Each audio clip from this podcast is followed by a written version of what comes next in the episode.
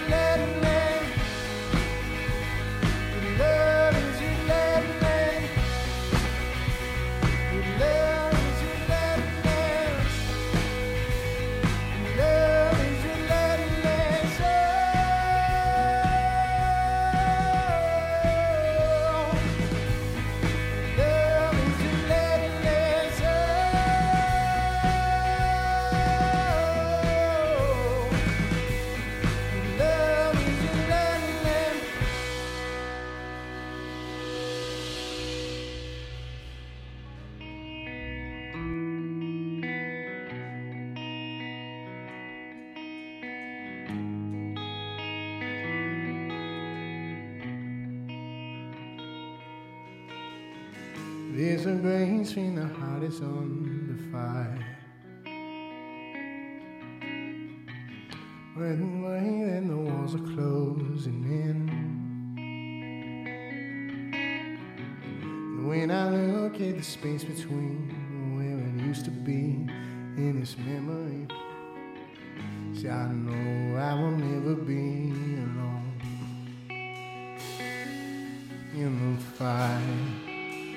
standing next to me. Is this another in the waters, holding back the seas? Should I ever be reminded of how I've been saved? There's a cross that bears my burden, where another died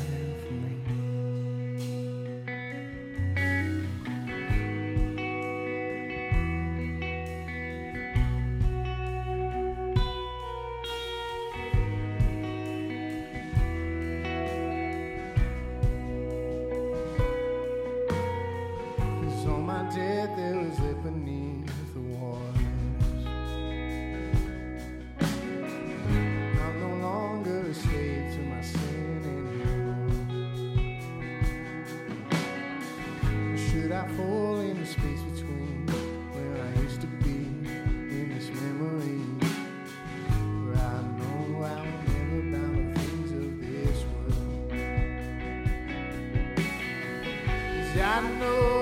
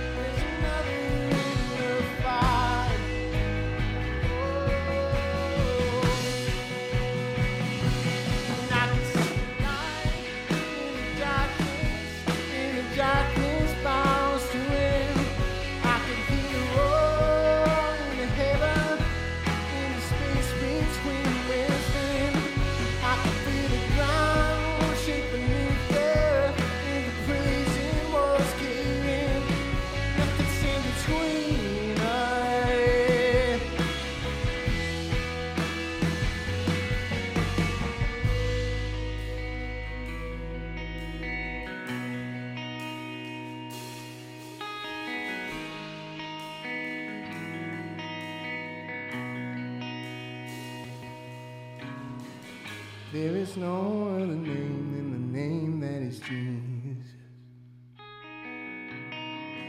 He who was and still is and will be through it all.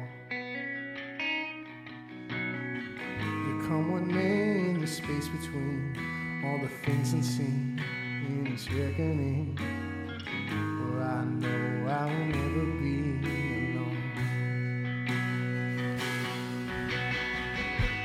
know I will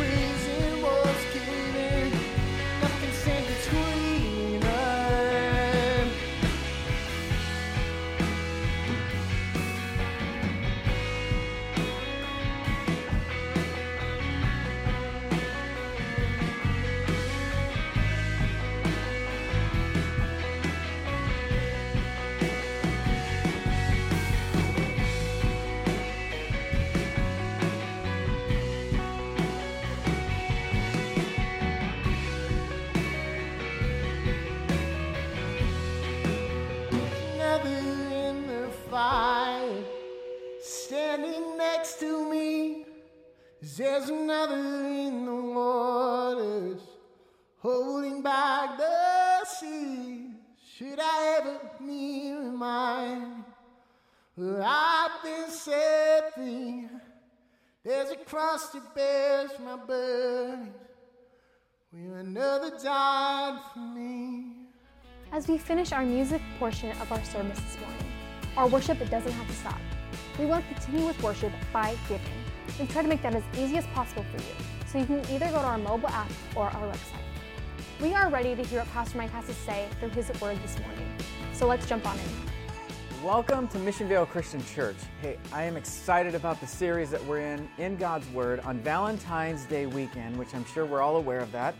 And really, um, God's Word to us, when I think about it, is really God's love letters to us, that He wants us to understand and know that He wants personal relationship with every single person on earth.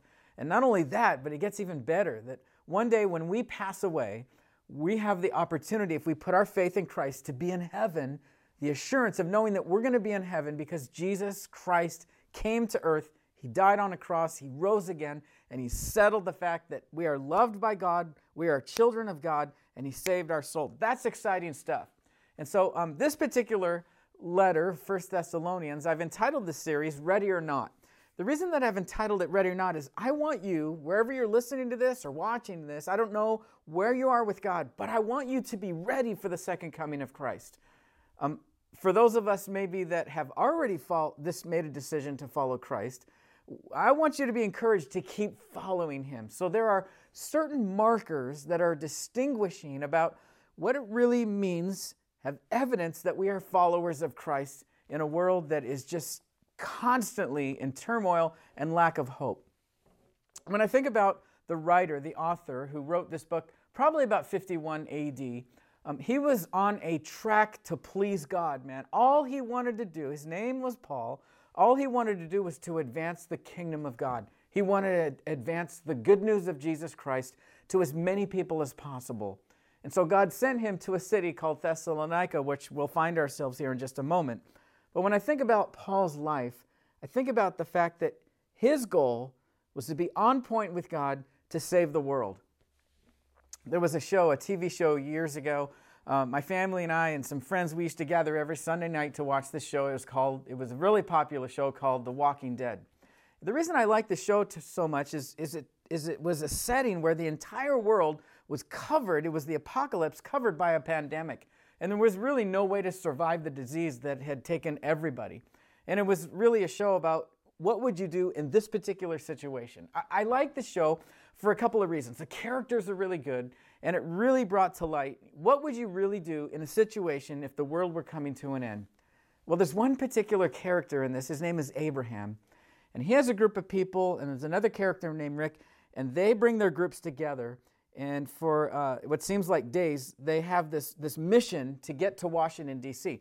Well, there seems to be a little bit of division, there's some conflict and things going on, some distractions. And, and, and you can tell that Abraham is getting really restless. And he reminds Rick, he says, Rick, we are on a mission to save the world. And in that moment, when you see his face, he is so intent, he is so focused. You can just tell there is no one that's ever going to change his mind that he believes that the guy he has with him has a cure for the pandemic, for the disease. I, I just want to take that snapshot for a moment because I believe Paul's intensity was to get as many people as he could on board with God's mission, which is to save the world.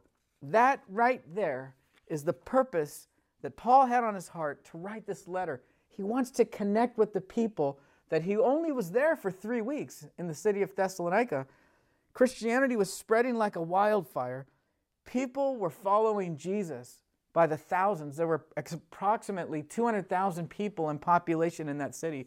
So Christianity was starting to spread. People are, following Christ. And, and, and Paul, who was certainly in prison in the city, he was driven out of there three weeks in Acts chapter 17. And only after three weeks, they started a riot. They started false accusations against Paul. He was beaten. I mean, he and his companions were literally driven out of the city. I think that's why they were only there for three weeks. But the amazing thing to me is that Christianity was spreading quickly when he was only there for three weeks.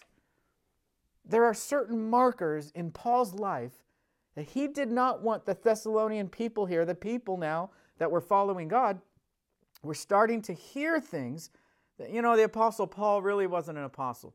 He really didn't come to you with a pure heart. He really had false motives. He just wanted your money. He just came because he wanted to have another notch in his belt that he got another city for the gospel of Jesus. And so there were these murmurings and some of these uh, confusing, kind of conflicting stories that were thrown around in the church. And so Paul writes this particular second chapter. We're going to read verses 1 to 12 because he wants to reconnect with them and remind them hey, remember, we came to you out of love, out of a pure heart. We came to you not with flowery words, but with the power of the Holy Spirit, man. It's, it's not some speech we gave you. You saw our lives, man. Our lives were changed. And so he's reminding them of um, these markers that were in his life and he wants them to have because we, if you're listening to this or watching this, we've got to be laser beam focused and remind ourselves this life, we are on mission, on God's mission to save the world. So the question is, how do we do that? Well, these markers are there so that we can be an, we can hopefully be an example to those who are just lost or disconnected from God. So let's read this text and we'll get right into it. Paul writes, You know, brothers and sisters, that our visit to you was not without results. We had previously suffered and been treated outrageously in Philippi, as you know. But with the help of, of our God, we dared to tell you his gospel in the face of strong opposition. For the appeal we make does not spring from error or impure motives, nor are we trying to trick you. On the contrary, we speak as those approved by God to be entrusted with the gospel. And we are not trying to please people but God, who tests our hearts. You know, we never used flattery, nor did we put on a mask to cover up greed. God is our witness. We were not looking for praise from people, not from you or anyone else, even though as apostles of Christ we could have asserted our authority. Instead, we were like children among you. Just as a nursing mother cares for her children, so we cared for you. Because we loved you so much, we were delighted to share with you not only the gospel, the good news about Christ, but our lives as well. And surely you remember, brothers and sisters, our toil and hardship. We work night and day in order not to be a burden to anyone while we preach the gospel of God to you. You are witnesses, and so is God, of how holy, righteous, and blameless we were among you who believed. For you know that we dealt with each of you as a father deals with his own children, encouraging, comforting, and urging you to live lives worthy of God who calls you into his kingdom of glory. Man, that's just packed full of stuff. The basic thing that's going on here, kind of a 30,000 foot view of this, real quick, is that once again, he is asserting the fact that, look, our motives were right. We didn't ask for money, we didn't ask for fame, we didn't ask for anything. In fact, he even says here, we worked other jobs so we could support ourselves financially because we didn't want to be a burden to you. You saw our lives, you saw our witness, you knew our heart. And so let's get reacquainted. It was all about the gospel so that you could be saved and that you could know God. So, why is this so important? Why are we doing this for the next few minutes? Why are we going through this text? This absolutely is vital because if we're following Jesus Christ, we want to be on mission. We are on a mission to save the world. So the question is then, how do we do that? I think right now, in the middle of this pandemic, in the middle of the fact that, you know, churches, for the most part, the way it was, churches, houses of worship are really shut down from the way it was. We can still, you know, meet indoors now just recently, but I really flip all this instead of get discouraged about this and whine and complain about it. We have to improvise, overcome, and adapt. So we had services outside. We have them online. We got to quick hurry up and make this decision and make these changes. Why? Because we want the gospel to get to every single person. It is that important. And so I look at that situation there where they had persecution. There was all kinds of problems. They were driven out of their uh, very towns, and some of them driven out of their homes. Some of them lost uh, their comfort zone. And, and Paul is urging them on look, man, it's all to advance the gospel. And so, in the same way, we really could flip the script and say, oh man, it's a bummer we can't meet to worship in the same way that we used to. Or could it be that God is allowing this to happen I'm not saying that he caused the pandemic, but is he allowing this to happen? And in this situation, that God can always cause good out of something that's bad, is he preparing his church to not get so comfortable just to come to a service, kick back, watch a service, grade the sermon, throw a few bucks in the offering plate, sing a few songs, watch the music, make sure the lights are good, and then we go home. But now we are forced to live our faith in a place where people have lost their hope. So, what are the markers here?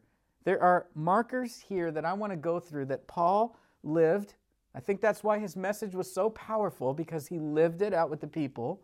And what are the markers for us? Well, number one is this I see in Paul, and I see him teaching us right now, the Holy Spirit is saying, I want you to advance the gospel, and the number one marker is sincerity.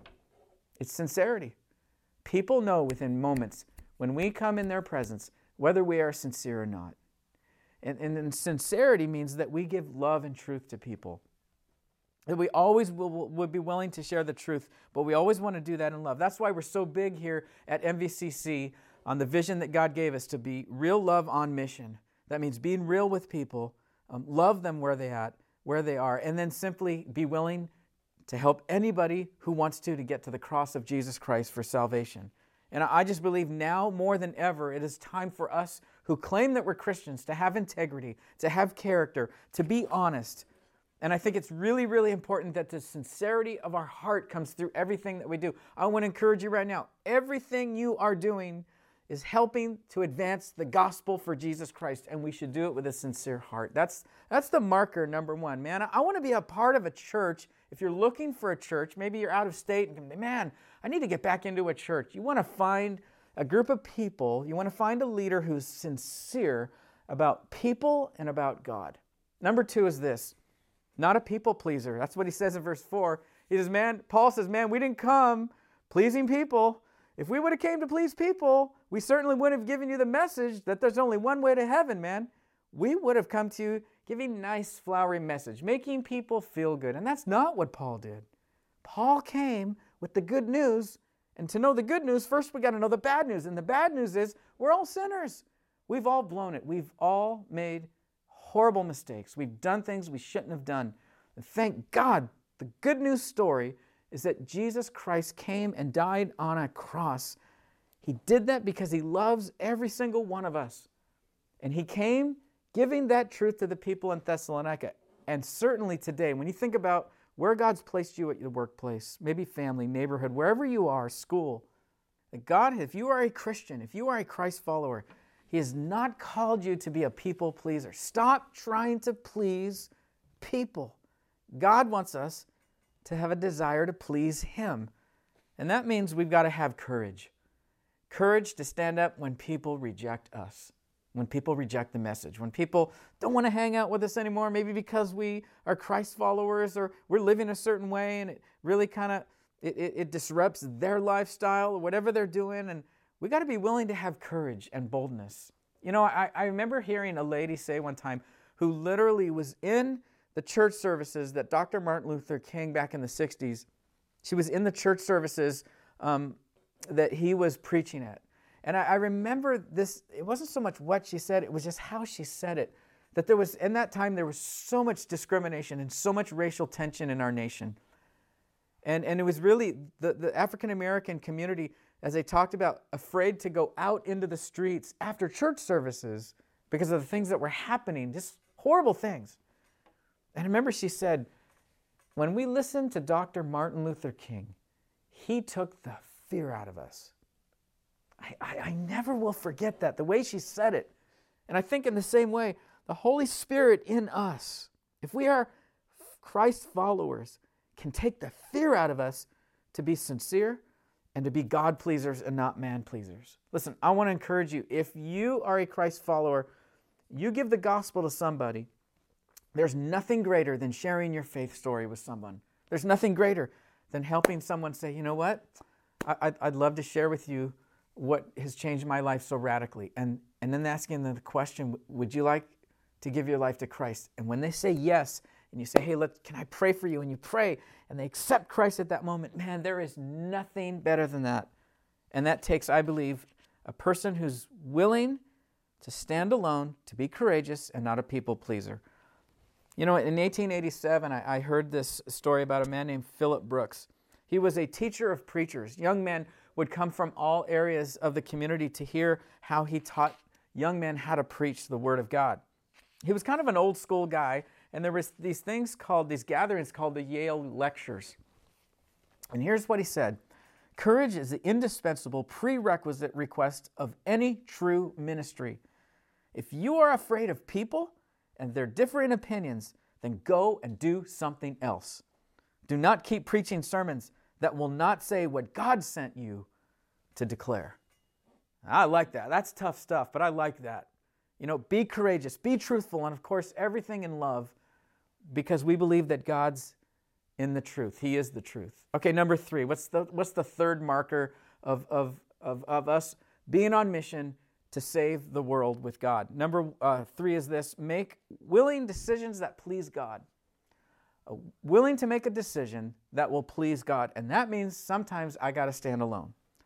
I have a decision to make, you have a decision to make. It might be financial, it might be relationship, it might be um, work related. It might be just something going on at school or, or, or, family related or something. You've got a decision to make. You pray, you hear God, you see what He says in the Word, and then you make your decision and you stand on that decision. That's what God, I believe, is looking for. And I think the question that we ought to ask ourselves if we're Christ followers is what would Jesus do in this very moment? What would He do in this decision process? And when we do miss it and we do make mistakes, we come to God and say, Oh God, oh God, forgive me. Help me to make a decision that's better for you next time. That's why I'm so in love with God because He gives grace. Not once, not twice, not three times, but you know, when Peter came to Jesus and said, How many times should I forgive my brother? And Jesus said, 70 times seven. He was giving him an analogy that, look, you can't outrun the credit line of God on forgiveness. I love that. Which leads to marker number four if we are a Christ follower and we are on mission with God to save the world, then we've got to be willing to endure persecution. I got to be willing to take the licks. I got to be willing to take the hits. I got to be willing sometimes to be driven out by somebody who disagrees, who has a different opinion and doesn't want anything to do with you anymore. I mean, you could you could fill in the blank, but I just believe God is looking for the kind of believer and maybe that's why we've been stripped away of all of the normal stuff that we kind of put our comfort zone in as Christ followers. I mean, we're having to meet in parks, having to meet out in parking lots, you know, outdoors, trying to figure out how we're going to stay connected. It is a challenge. And I, I, I really see this that God is preparing us. You got to believe this that God is preparing us for even times that may get worse in the future before Christ's return. I don't know what challenges you are facing right now, but I just believe that it's really, really important. And that's why I believe God put in the scriptures here people that we can learn from it. We can learn from their examples, like the Apostle Paul. So, examples for us help set us in motion to do the very, very thing that Jesus is calling us to do.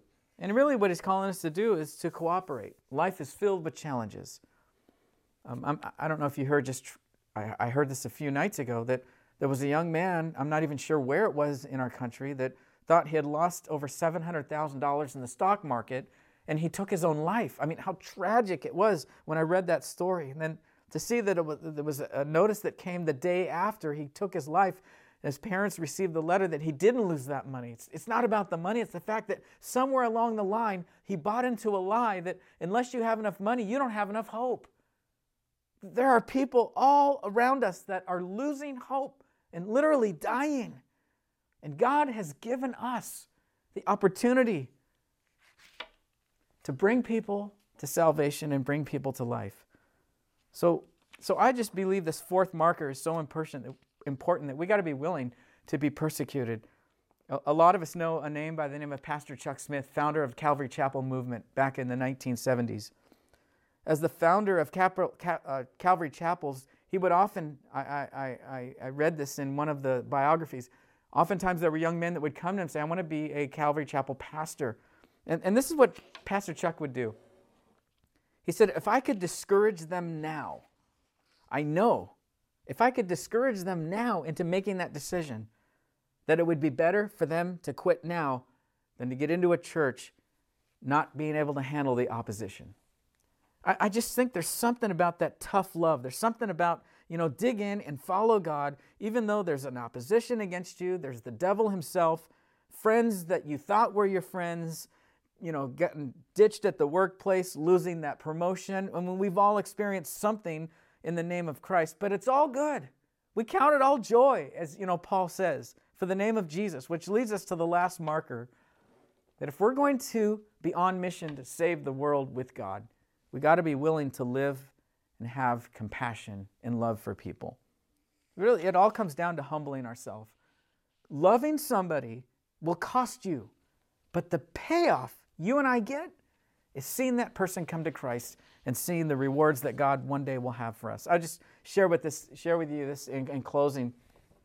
My son uh, Michael um, invited me to play pickleball one night. I don't know if you've seen this game, pickleball. It's a crazy game, dude. You play with these paddles, you play with the small wiffle ball. You get out there on this really tiny court. Well, I, you know, I grew up with tennis. I love tennis. That's like my number one sport to play.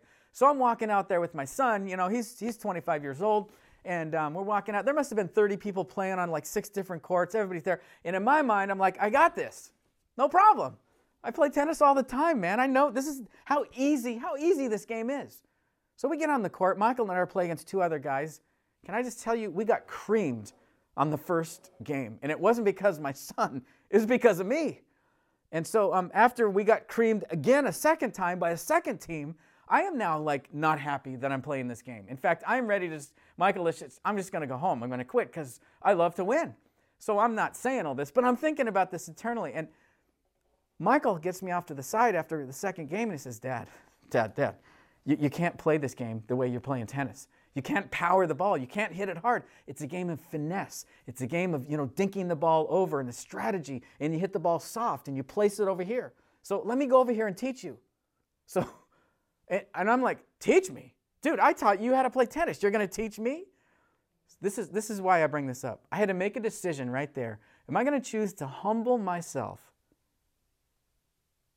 in that moment and learn? So my son taught me. He said, Dad, this is how you do it. And we played the fourth and fifth and sixth matches. Can I just tell you, we won the last three matches of the game and we played great together. It's mostly because of my son. But I, I bring that up to say this in order to love somebody that's unlovable, in order to have compassion on somebody who doesn't deserve it, it, it cost us something. It cost me and you humility inside of us to do what Christ calls us to do. So I want to encourage you the, the five markers of being on mission with God are sincerity, not a people pleaser, decisions that God would make, enduring persecution, be willing to do it, and then having compassion and love for people. Here's, in closing, what, La, what Philip Brooks said to these students in his prayer Lord, send to thy church those who are filled with the Holy Ghost. These will make your church mighty. Keep back such people with little fire and little grace, or the church will retreat. This would be my prayer for us at MVCC. Lord, send us hurting and dying people, people who are lost and looking for something to live for. People who are looking for a church and may not know they're really looking for life. And when they receive you, fill them, God, with the power of your Holy Spirit so strong that they will change this world one life at a time. Help your people to walk in your ways, never compromising truth, walking in love, and willing to suffer for the gospel. And listen, if, if you're far away from God, you can accept Jesus Christ into your life right now. He loves you, He died for you, He rose again and it's just simply surrendering your heart to Jesus Christ. You can check it out on our website. We'd love to help you in your first steps. We're here every Sunday morning at 10 a.m. We'd love to have you if you're in the area. And we'll just see you, we'll see you next week as we tackle chapter two in the series called Ready or Not. God bless.